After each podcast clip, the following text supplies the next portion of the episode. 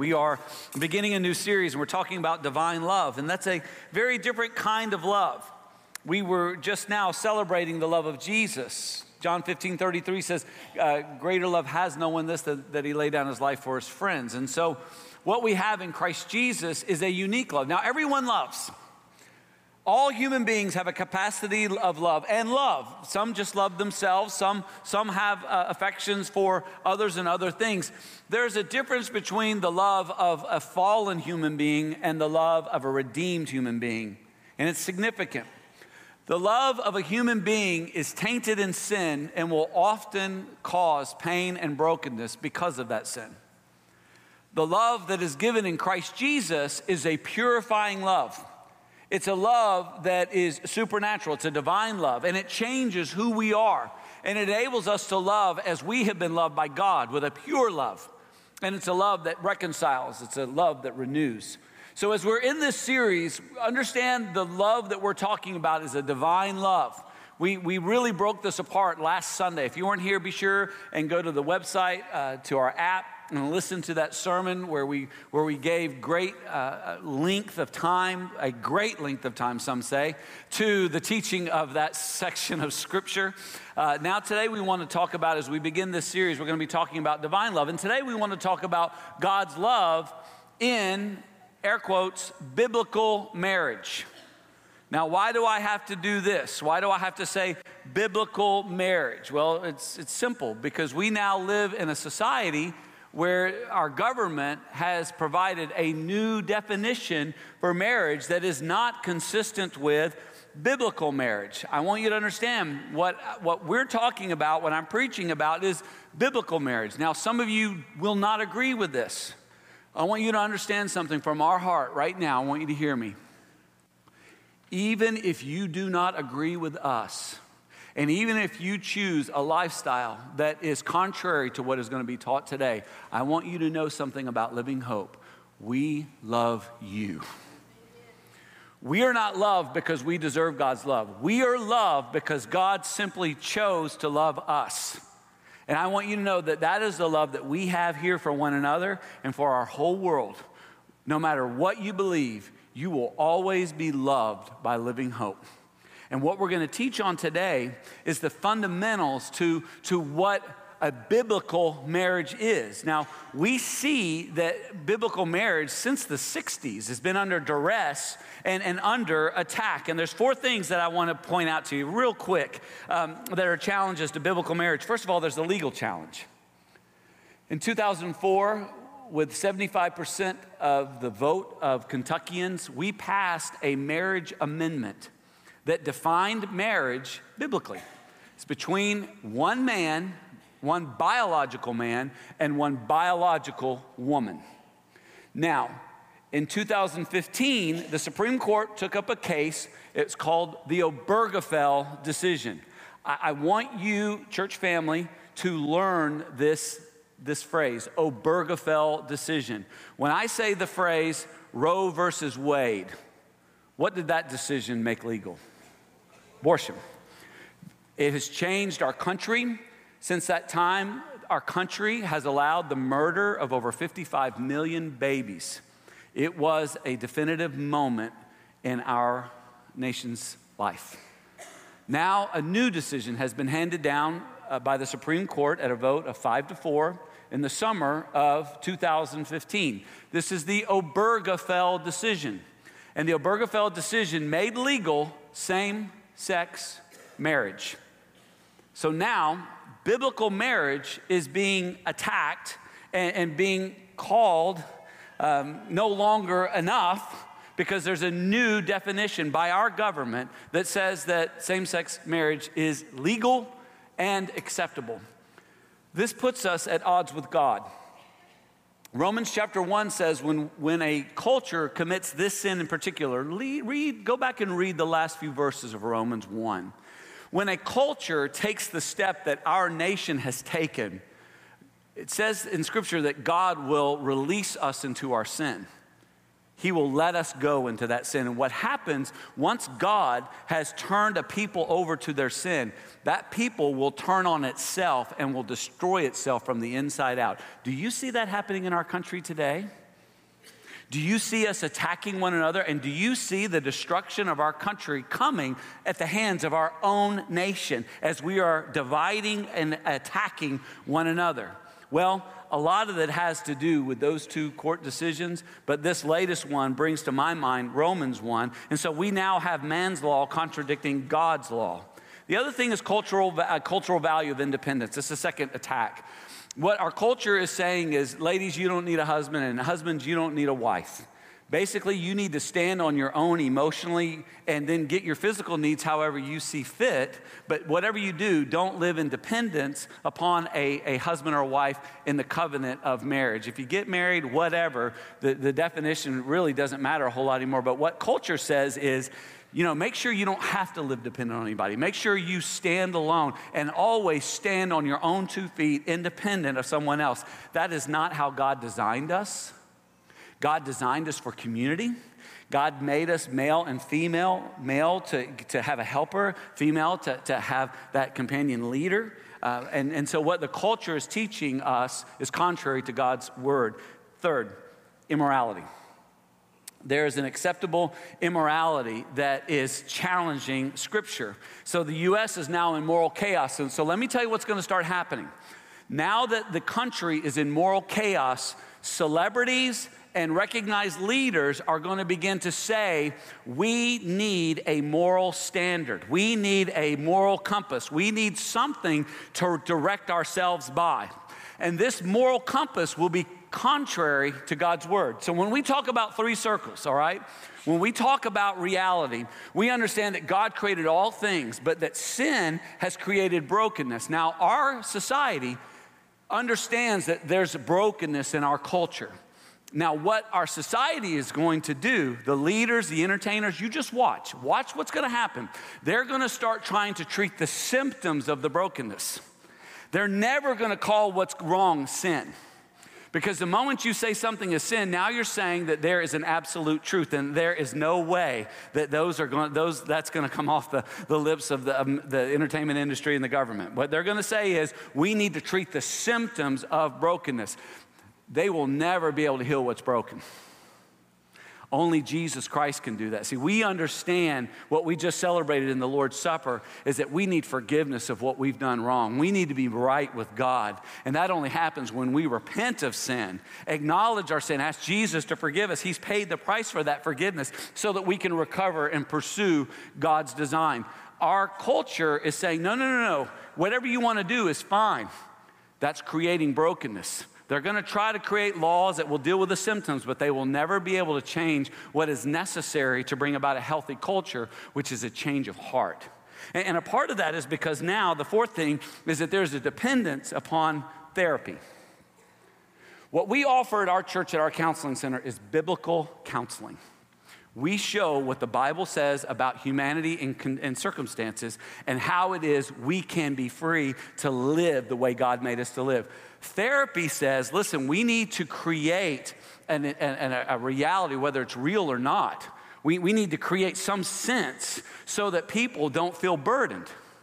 And so that may happen through uh, the therapy that says, whatever you want to believe is true is true. So there are people living in pretend worlds ignoring absolute reality. Example, the absolute reality that you are made a specific sex biologically. You're made a biological male, biological female. Now, our culture and the therapy, uh, the therapy is saying, no, no, no, no. If you feel like a girl and you're a guy, then you're a girl because what you feel is what matters. Forget objective truth, forget objective reality. You know, I want to tell them all the time look, I know I look 90, but I feel 26. I'm going to start identifying as 26. They won't let me put that on my driver's license. I don't understand. But if I wanted to say that I'm a woman, I can. What's happening? The, therape- the therapeutic culture we're living in says what matters is how you feel. Forget objective truth. And if, and if that doesn't work, let's just medicate to the point that you just kind of go into la la land and you can live in your own pretend reality. The Bible calls us to reality. The Bible calls us to what is real and to deal with what is real. And one of the real things in our world is the great need for healthy marriages. You talk to anybody, you talk to educators, okay? You talk to people in the justice system, and I do regularly. Educators and those in the justice system, if you ask them what, what is wrong, here's what they'll say families. Where there are healthy families, there are more healthy people. Here are two fundamental facts that, that I want you to get that are fundamental to what I'm going to say this Sunday and next Sunday. The first is this the health of a society is found in the health of families. Where there are healthy families, there is a healthy society. Second fact the health of families begins with healthy marriages where there is a healthy mom and dad loving one another, as we're going to talk about biblically today, there will be a higher number of healthy children and healthy families that fill society, which make for a healthy society. So, what's wrong with our society? We have broken families. Where do those broken families come from? Broken marriages. So, what is a biblical marriage? I draw this whenever I do counseling, all right? Here's the picture I draw every time I do uh, any kind of biblical counseling. Here's a picture of marriage. Say there's one guy, and every guy deserves at least one hair. and one girl, and, and they have the covenant, Jesus Christ, and they are bound to one another, and then there's other things that revolve around it. Now, this picture wasn't good enough for our media team. So they had to create a new, better one. He doesn't even have hair. Every man deserves one hair, at least one. Let me explain it. So, a biblical marriage begins with, with the covenant that we just celebrated in the Lord's Supper, the new covenant of Jesus Christ. In that covenant, we are forgiven our sins and we are made new. Having been made new, we cling to Christ. And then one man and one woman cling to one another in a second covenant, the covenant of marriage. The covenant that we're given in the cross is eternal. The covenant that we share in marriage is until death parts us. This is marriage. This love is marriage. Everything else is going to revolve around it kids, jobs, hobbies. You can't build your marriage off of kids. You can't build it off of your, your finances. You can't build it off of hobbies. These, all of these things are going to go away. All right? And they're going to go away and send a bill because that's what kids do. All right? So all these things have to revolve but not be a part of the fundamental because all these things are going to leave. This bond is until death parts you. This bond is eternal. That's what a biblical marriage is. It's a man and a woman clinging to one another under the, the grace of Jesus Christ. Now, to gain a definition of biblical marriage, we have to do what Jesus did, which is we have to go back to the beginning. So in Matthew chapter 19, this is Jesus Christ. He answered, Have you not read? that he who created them from the beginning, he's going back to Genesis chapter 1 and 2, beginning, he made them male and female. These are biological terms. These are not pretend terms. These are not identification terms. These are biological terms. He made them biologically male and biologically female, and said, Therefore, a man shall leave his father and mother, hold fast to his wife, and the two shall become one flesh. So they are no longer two, but one flesh, one flesh. What therefore God has joined together, let men not separate. What does this teach us? First of all, marriage is made up of one biological man and one biological woman. Biological, not identified as one man, one woman, not one man and one man, not one woman and one, one man, one woman. That's what Scripture teaches. Secondly, marriage is a new journey a man leaves his single path, he leaves his family in that single path. A woman leaves her single path and her family, and the two begin a new journey together. The two become one, and there is a physical union in the covenant of marriage, and through that consummation is where children are to be made and nurtured and cared for. And this is the command of God. God willing, a husband and wife will become one flesh, and they will produce offspring according to God's will and God's word. Genesis 1 27, verse and 28 still stand. So God created man in his own image. In the image of God, he created him. Again, male and female, he created them. Why? Because God blessed them. And God said to them, Be fruitful and multiply and fill the earth and subdue it. To be fruitful and multiply requires a man and a woman. That has not changed. That biological fact remains. New life comes from the consummation of a man and a woman becoming one flesh, and that is to happen in a covenant of marriage. Now, biblical marriage leads to human thriving because healthy marriages produce healthy families. What we see in our text today is what a man needs and what a woman needs in order to experience a healthy marriage. If you've got your Bible, and I hope that you do, let's now go to Colossians chapter 3. Colossians chapter 3. Cole's going to read for us verses 18 and 19. So, Cole, come on up, buddy. Let's all stand together in honor of God's word. We're now in Colossians chapter 3, verses 18 and 19. Cole, go ahead and read that for us. Wives, submit to your husbands as is fitting to the Lord. Husbands, love your wives and do not be harsh with them. The grass withers and the flower falls, but the word of the Lord remains forever. Amen. Amen. Thank you, Cole. Good job, buddy. If you would go ahead and be seated. Please know and note that this is not the only place where the Bible teaches about healthy marriage. As a matter of fact, uh, there is a greater explanation, a longer explanation found in Ephesians chapter 5. Not beginning in verse 22, but beginning in verse 20. Most of, your, most of your Bibles will have that section on marriage divided and beginning in verse 22.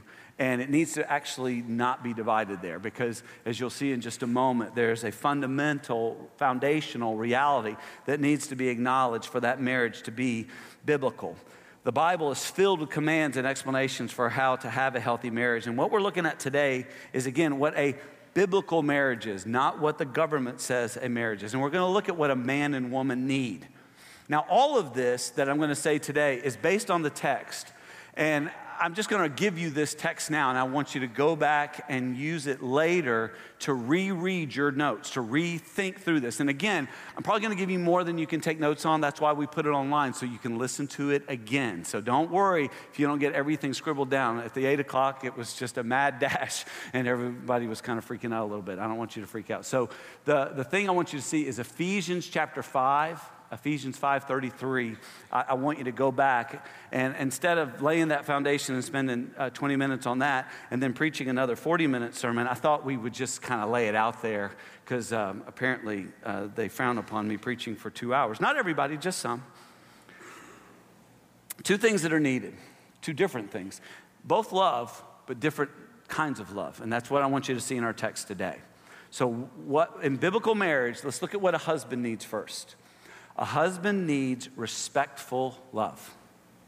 Respectful love. It says, Wives, submit your husbands as is fitting in the Lord. Husbands need their wives to respect them, it's, it's a need. Now, many women are offended by this statement, and many men are uncomfortable with it simply because they do not read it rightly in light of the entirety of Scripture, and therefore they do not understand this command. I want you to note that this command does not say obey. Doesn't say for wives to obey their husbands? That's a Greek word, hypokuo. It exists in Scripture. It is not used here. The word here is hypotasso, which means to submit. There's a difference between obedience and submission. Let me show you the difference, okay? Obedience is following orders, commands, or instructions. It's just doing it. Not because you want to, not because you care for or. It's just, you just do what you're told. It's not what Scripture teaches. The Scripture here teaches submission. Submission is yielding willingly to the person responsible. There's a huge, it's a willing submission. What God doesn't want us to be is like the little boy whose mom told him to sit down. He was standing up at dinner. She said, Sit down. He said, No. She said, Sit down. And he sat down and he looked at her and he said, I may be sitting on the outside, but I, I, I standing, sitting on the outside, but I'm standing on the inside. My heart is not in this. God wants our heart in this. Ladies, God wants your heart in this, and your husband needs your heart in this. Now, let's understand some things the Bible says. First of all, the Bible teaches that women, men and women are, first of all, to submit to one another out of reverence for Christ. Before God commands that a woman submit to her husband, he first says that in, out of reverence for Christ, they're to submit to one another. That's where Ephesians 5.20 comes in. Ephesians 5.20 and 21. Giving thanks always and for everything to God the Father in the name of our Lord Jesus Christ, submitting to one another out of reverence for Christ. This is what Christians do. Out of reverence for Christ, we submit, we serve one another gladly. Wives are, are to, to do that out of the biblical sense of what we're all called to do. It's also important to understand that the Bible teaches that men and women have the same ultimate value to God. Galatians chapter 3, verses 26 and 28.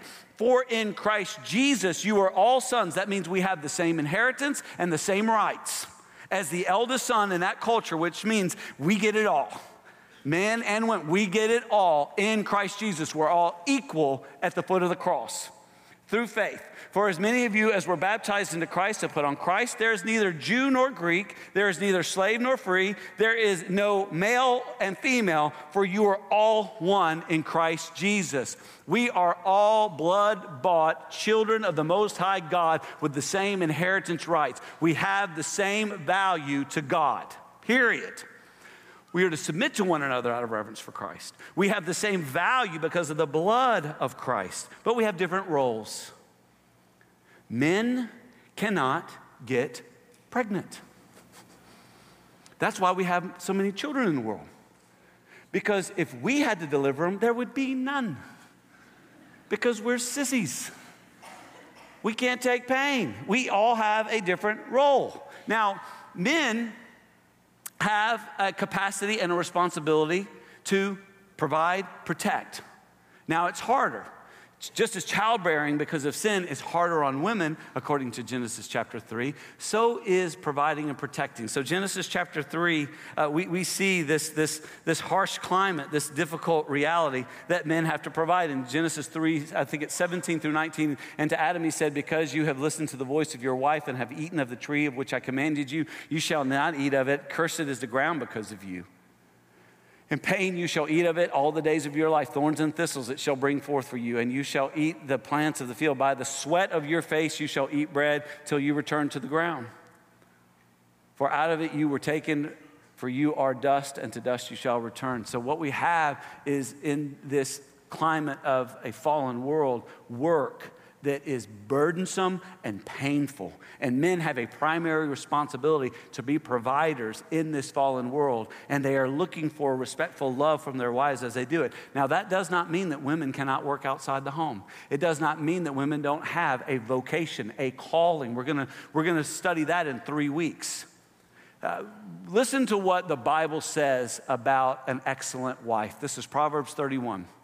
An excellent wife who can find. She is far more precious than jewels. The heart of her husband trusts in her, and he will have no lack of gain. She does him good and not harm all the days of her life. She seeks wool and flax and works willing, with, with willing hands. And it goes on to describe how she goes and makes deals, and she has businesses, and how she provides, and how she has a calling to, to do work. That, that, this does not mean that women are supposed to be at home doing nothing. That means that there's work. There's work in being a mother, there's work in providing for children. There's also an opportunity, if God calls you, to work vocationally in your calling. God provides that.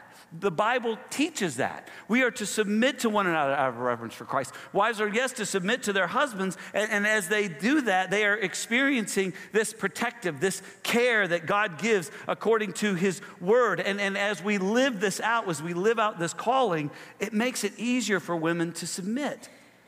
Our small group is doing a study right now, and it's, it's called um, Gospel Centered Marriage. And we got in a big discussion about this, this whole concept of submit. Most of us are mentoring young couples, and so we were talking about how, how this comes about. And, and young couples, hear me. Most of the older couples, you know this already. The more you live in this biblical sense of marriage, the easier it is, wives, to submit. It's hard early because you know he's probably not learned to be a good leader yet. Right? So intuitively, you know, okay, he's not really led a whole lot yet, but he's responsible for me. You still submit, and here's what you find: as you submit to him, he learns to be a better leader, and as he becomes a better leader, it's easier for you to submit. And we were talking about this is something that develops. This is something that grows. So don't don't get frustrated that it's not just all happening at once. It takes time to get in sync, and we need to be in sync because marriage is heavy. Uh, Asher and I uh, were, were carrying a couch the other day, and I was on the bottom end of the couch on the steps, and he kept pushing me, right? Just pushing me. And I was like, Son, are you trying to kill me? He says, No, Dad, we're just trying to move it. You need to hurry up. I said, Whoa, whoa, whoa. we got to get in sync, all right? I'm the leader. Okay. And then we started going at a pace that I could handle. Wives, listen, you, you got to early on, you got to go at the pace he can handle. Be careful with the demands, be careful with the criticisms. And as there's growth, you get more in sync. And as you get in sync, this whole idea of submission and leadership, it, it, comes about. It's important to understand why is there to submit, for it is fitting to the Lord. Not because it is necessarily pragmatic, not because it necessarily feels good, but because this is God's command. Understand there's great suffering in the world because of two things, really, for men. There's so much suffering in our world today. One thing is because of passive men who refuse to grow up and take responsibility to work and to be providers. Most men want to continue to play about and they want to be, they got the Peter Pan syndrome. And some of you young men, you need to wake up and you need to grow up. And you need, young boys, to understand that manhood is coming. And you need to learn now to man up. Passive males are hurting our society. Disrespected males are hurting our society. Most of the men that are buying guns and, and, shooting up people are disrespected men who are often lonely and have no sense of value and in their anger are acting out. Another, another thing that is causing great suffering it's because of angry, aggressive females who are fending for and living for themselves, uncared for females left to fend for themselves because of a lack of their father taking responsibility and a lack of her husband taking responsibility. Men need respect. Again, Ephesians 5:33 going to just hit this real fast. Let the wife see that she respects her husband. That's what he's looking for. Respectful love. What does a wife need? Write it down. In biblical marriage, a wife needs sacrificial love sacrificial love. Look in verse 19. Husbands, love your wives and do not be harsh with them.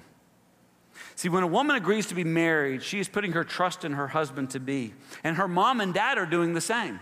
Her mom and dad are saying, We're trusting you, young men. So, young men, if you're going to ask a girl to marry you, you need to go and talk to her mom and dad first. And you need to let them know your intentions and how you plan to protect, provide, and to show and to give sacrificial love the rest of your life to her.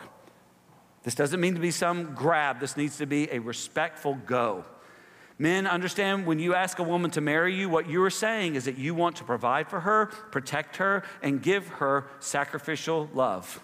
And her submitting to you is easier when you will do what Scripture commands you to do. What does Scripture command? I'm going to go back to Ephesians 5 here.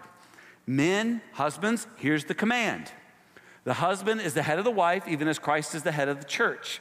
Now, let me explain this concept very quickly. The head here is, is the, the language is used uh, anatomically to speak to the, the, the decision making part. The wife is the body. Women have the capacity to receive in tons of information all at the same time. We were laughing about this. We were at dinner last night, uh, celebrate my mom's birthday, and, and my wife says to me, Did you see that family over to the left of us, what was going on there? And I was like, No, because I'm a man, and I can do one thing at a time. If I'm watching football, no, I can't hear what you're saying. I know I can't preach and have communion at the, at the thing at the same time. I'm oblivious. I make messes. This is what I do. I can do one thing at a time. One. Ladies, listen. There are going to be times you're going to be watching us, specifically when we're driving, and you're going to say, What are you thinking about? And we're going to say, Nothing. and you are going to think we're lying. I'm going to tell you something right now. ladies, I want you to understand something. We can think about nothing. We're not like you. You're the body. The body's always got stuff going. The body's always what's happening in this room. I mean, there's right now women are knowing all kinds of stuff that's going on in this room. The men are knowing one thing pet us, talk. women are like aware of how feelings are going, all kinds. So here's what you need the head needs the information of the body. And then the body needs to be able to give signals to the, the head needs to give signals to the body. There's got to be communication. It, it, it's both have a role. So the husband is the head of the wife as Christ is the head of the church. Now, men, what are we to do? His body and as himself and Savior. Now, as the church submits to Christ, so also wives should submit in everything to their husbands. We get that. We looked at that. Husbands, love your wives as Christ loved the church and gave himself up for her. Husbands, put away childish ways. It's not about you anymore, it's about her. It's about you sacrificing and loving her. It's not about what you want anymore. You, you chose that you wanted her. That means now you got to man up, lead her, love her. This marriage is a picture of the gospel. God, the Son, left the comforts of heaven so that he could pursue us and at a great price invite us to join him in his life. This is what a man does. He leaves the comforts of being a child and he begins to provide and to work. And he goes to a young lady and says, I'm going to lay down my life for you, and I want you to give your life to me, and I will sacrifice and I will love you all the days of your life as you follow me. It's a picture of the gospel. Men, we do the heavy lifting. Wives, we need you to respect that. Men, they need us to tell them Show them through sacrificial love that we love them. Don't be like the, the, the, the, that man who told his wife 10 years later, said, Do you love me? He said, Yeah. I told you 10 years ago when I married you I love you. If anything changes, I'll let you know. No. She needs to see it, she needs to hear it every day. Now, how do you build this kind of marriage? All right. How much time we got? Three minutes. All right, put everything down. Maybe I need hands free, hands free. Um, boys and girls, I need you to learn this. I teach this once a year, whether you want it or not. So let's go. Five connections that make a biblical marriage. First of all, spiritual connection. Christians are to marry Christians. There's 2.5 billion of them on the planet. Find one. All right? Christians are to marry Christians. Now, if you're lost, if you're both lost when you're married and one of you gets saved, the Bible says stay together. Stay together. From that worldview, you begin to have conversations, not text conversations. Boys looking a girl in the face and talking to her. That creates what is called a mental connection. So, a spiritual connection leads to a mental connection. When you are in Christ together and you're talking about life in the world from that shared worldview, there becomes an emotional connection. Those are three connections you have with your closest friends spiritual, mental, emotional connections. Those are what great friends make. Then there's everybody hold this finger up. Hold this finger up. Don't make me come back there. Back row Baptist. They don't ever want to participate. Chris, I'm talking to you. Thank you. Here we are. Romance. One person Romance, I, I, I know you're going to write this down. I put it on social media earlier. Romance is making the person feel as valuable as God already says they are. Ladies, listen to me. No man, keep your fingers up. No man can make you any more valuable than Jesus Christ already says you are. Men, no woman can make you feel or, or be any more valuable than what God already says you are. A woman can make you feel as valuable as are. Uh, ladies, a man can make you feel, feel that, and that's what romance is. Now, let me help you uh, divorce proof your marriage.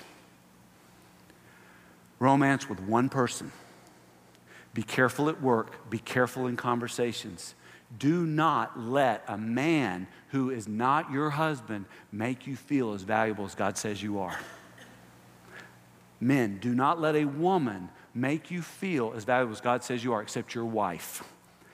I have been in ministry 31 years. Let me tell you where every divorce I've ever come in contact with came from is a couple sits in my office and one says, Pastor, I don't know how it happened.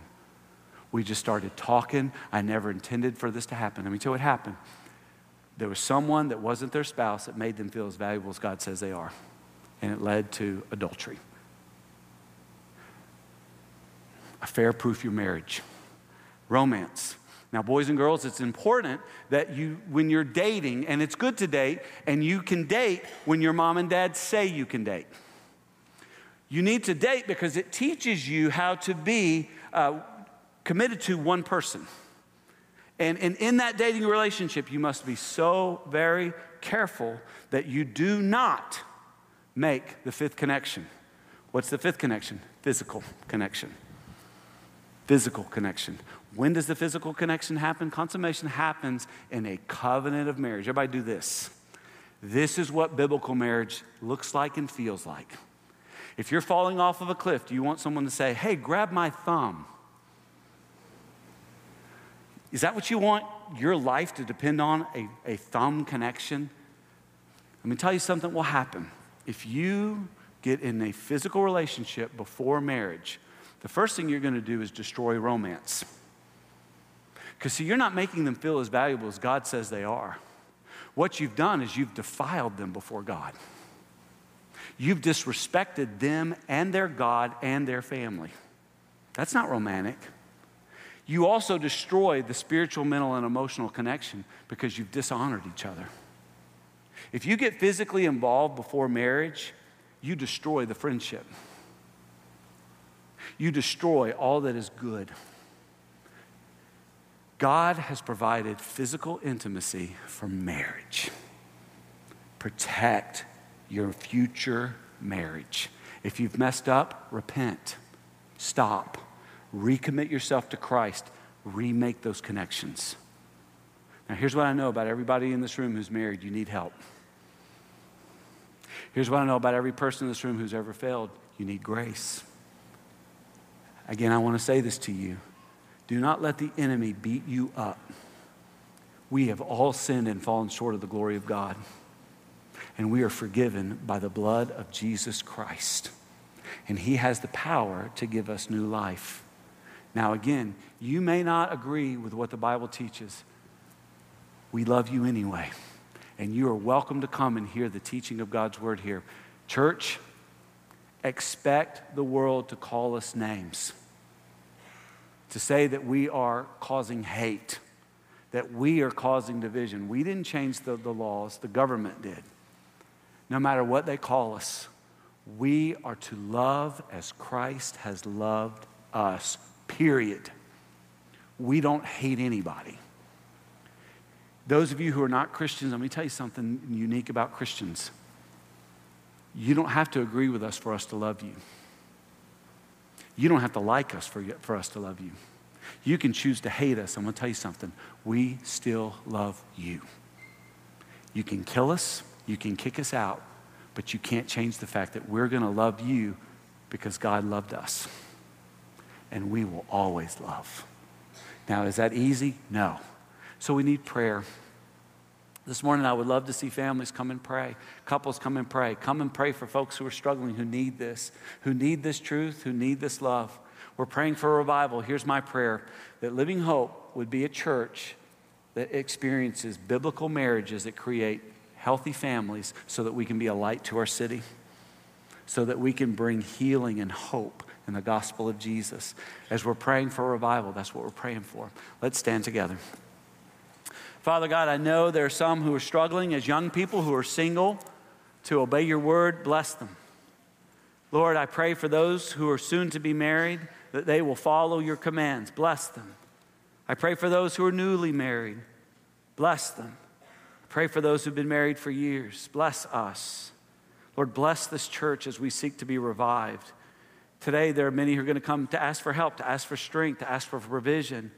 Some are going to come asking for themselves, others asking for other couples that are in need, praying for our counseling center and our pregnancy center and those precious people there. But we, even within our, our body, church home, even within our places of work in our neighborhoods, Lord, there's so much need.